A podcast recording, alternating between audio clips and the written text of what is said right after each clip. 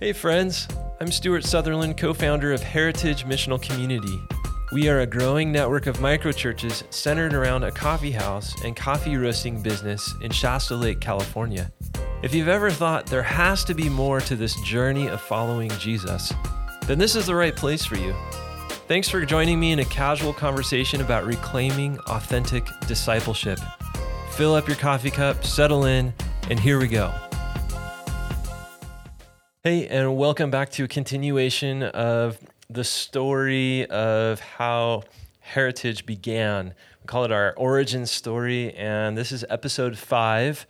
And if you remember in episode four, we talked about vision. When vision comes, it looks a little messy. It's practiced in community. As the Lord gave vision, not only was it a practice of, of giving vision to other people, but it was receiving vision as conversations took place around burritos, around groups of trusted friends. And it was just a really amazing time to see the Lord at work, not just in our own hearts, but in the hearts of the community that we got to run with.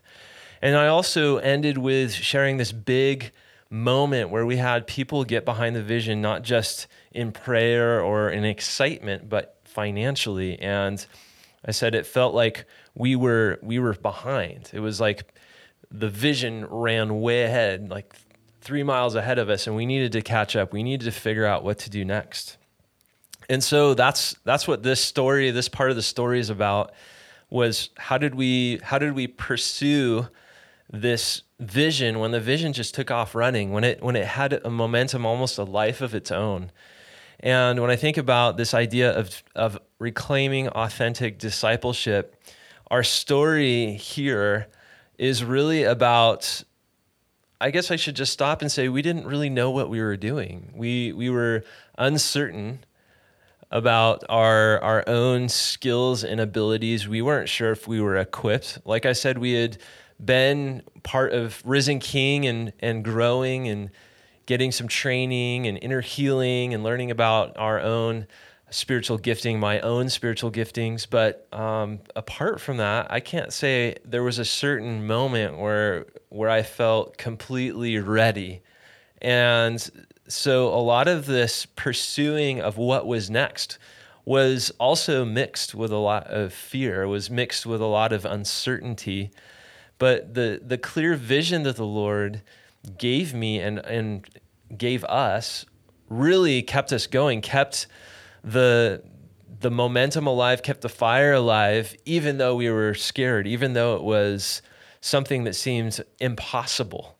And a building seemed really impossible for us.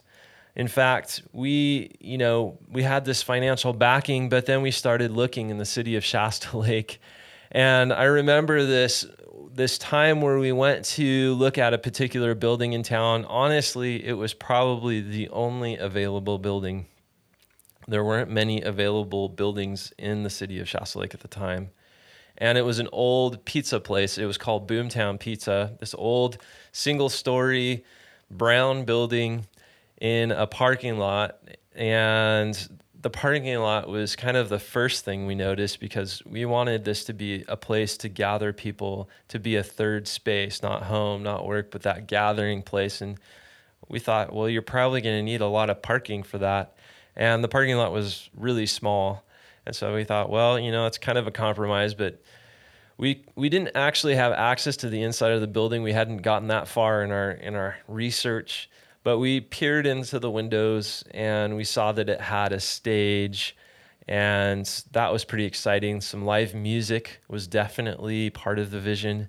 We saw, we knew they had a kitchen, obviously, if they were a, a pizza place. And so it seemed like, okay, there are, there are parts and pieces of this of this space that really seemed like it could be a go. And it was a space that we wouldn't have to buy. It was just for rent. So that seemed like a good thing too.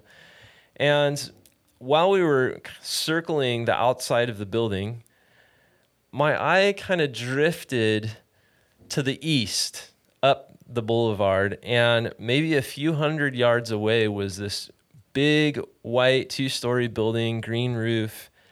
And I just thought secretly to myself, this is the place, that's the place I want. I don't want this brown building with, you know, a, a parking lot that's too small. I want that I want that big building over there. That's that would be perfect.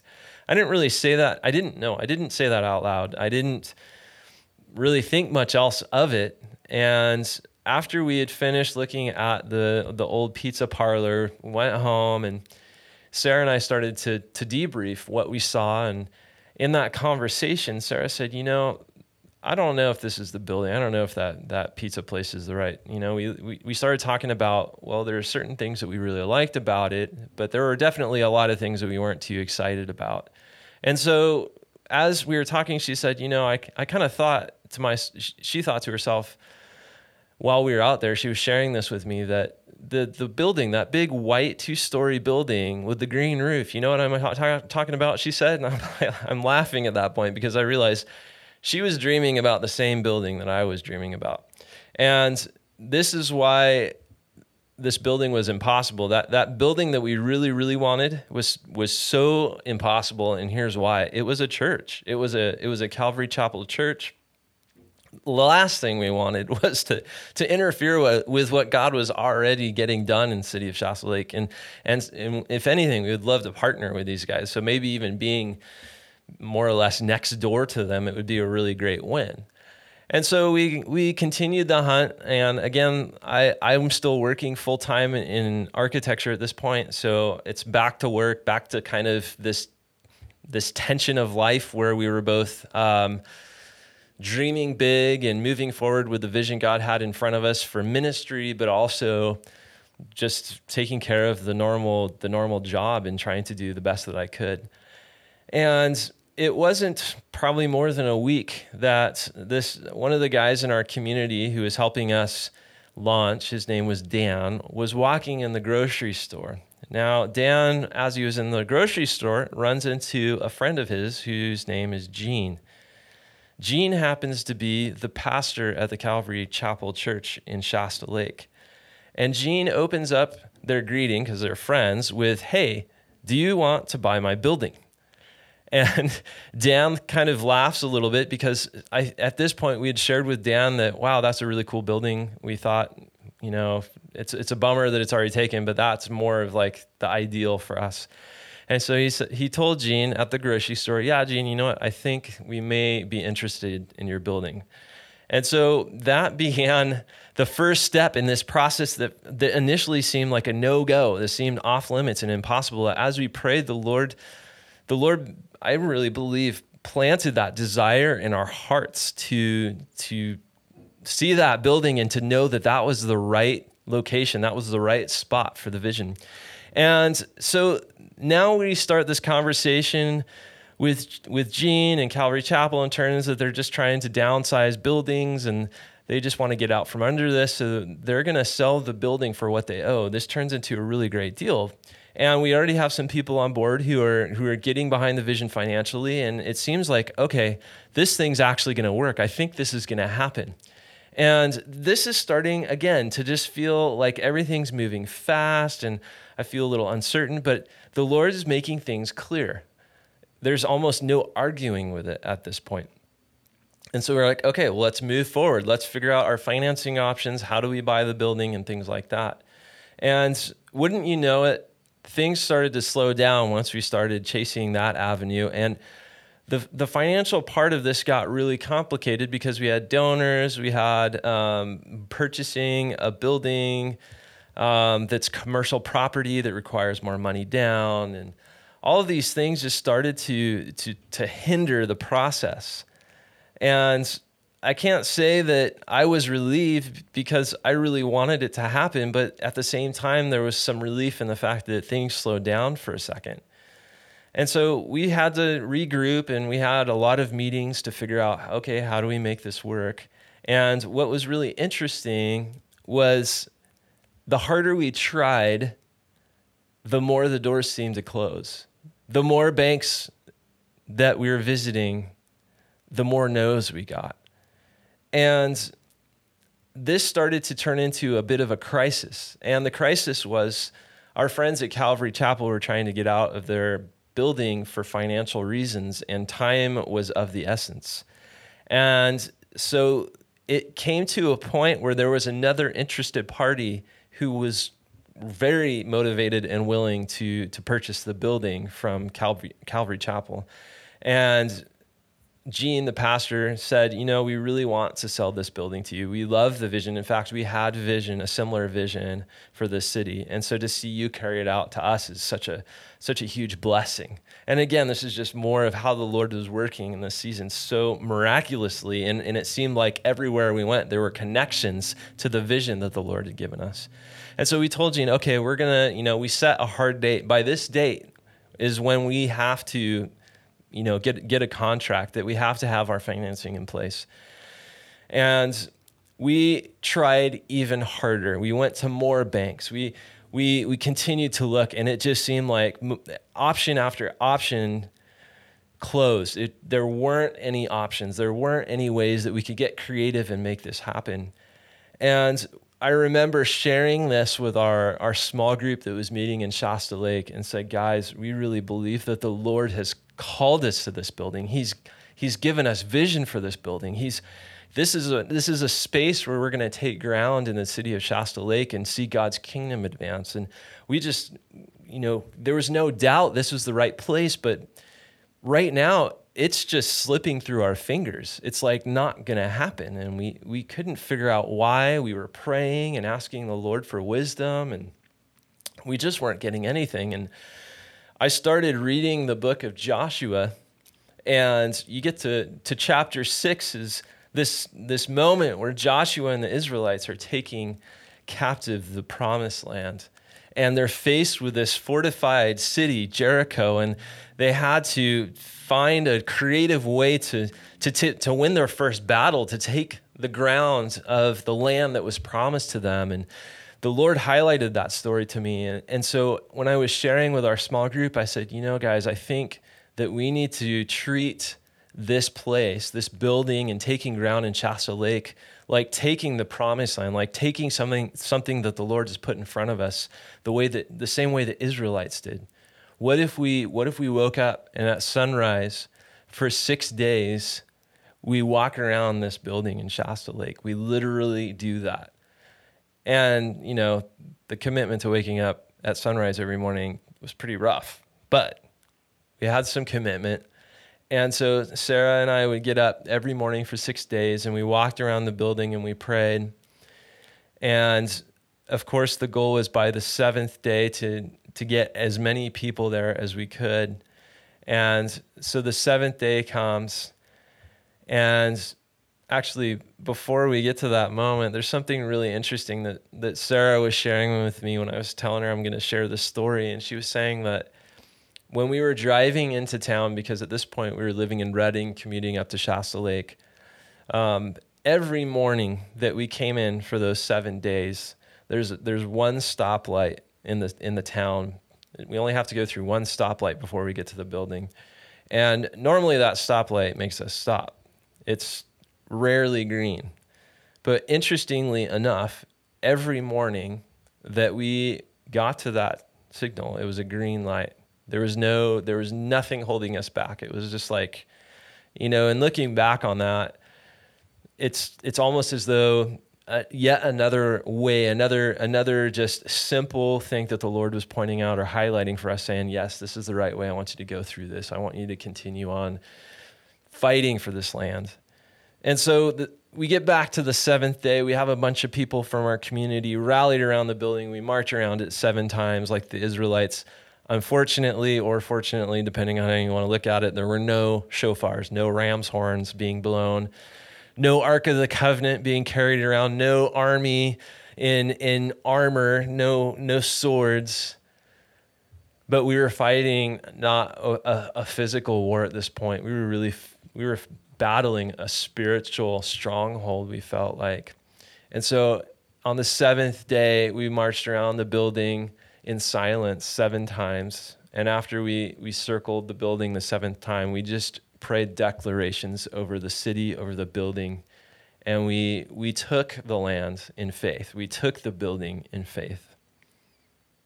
So now you might be wondering okay, what happened? Did the walls fall down? No. No, the building's to our benefit, stayed un, uh, unaffected, but nothing really happened. We just debriefed, we prayed blessing, and then we, we went back to work. We went back to our normal business. So I go back to my office and I'm sitting there just kind of running it through my mind like, man, what's next, Lord? What's missing? What did what was this for? You know, are we going to fight for this only to lose this battle? Are we are we learning something in this? What is it, Lord? And I thought, man, we've we've tried all the banks in town, we've tried all these things, and then a thought in my mind just jumped out. My employer in architecture, he was actually on the board and one of the founders of one of the banks in town, one of the commercial banks in town. And I thought, huh, maybe I should talk to him. Maybe I should ask him, just present with present to him the problem we have. It's not for lack of money, it's just for lack of figuring out how to make the transaction work. It's just no bank is really wanting to touch it and we can't figure out why. And so I, I went to him. I went to, to Les's office. I said, Hey, Les, I know this is kind of a strange request because this basically, he at this point knew I was transitioning into ministry and here I was an employee of his and an employee that he really appreciated being on his staff. And I'm asking him to help me basically transition out by asking him this question. I said, "We're trying to get that building that I that I he already knew about." And I said, "We're running into all sorts of obstacles with financing. The problem is is we have the money, we just can't find a bank who will walk with us through the process to make this possible." Les looks up from his desk and he smiles and he says, You know what? Why don't you go down to the bank? I'll give him a call. I'll set up a meeting for you. And I know a guy who could probably just make this thing happen for you. I couldn't believe it. First of all, you have to understand yes, I was terrified to ask my boss for a favor, especially when I was on the way out. I was on the way of no longer being his employee.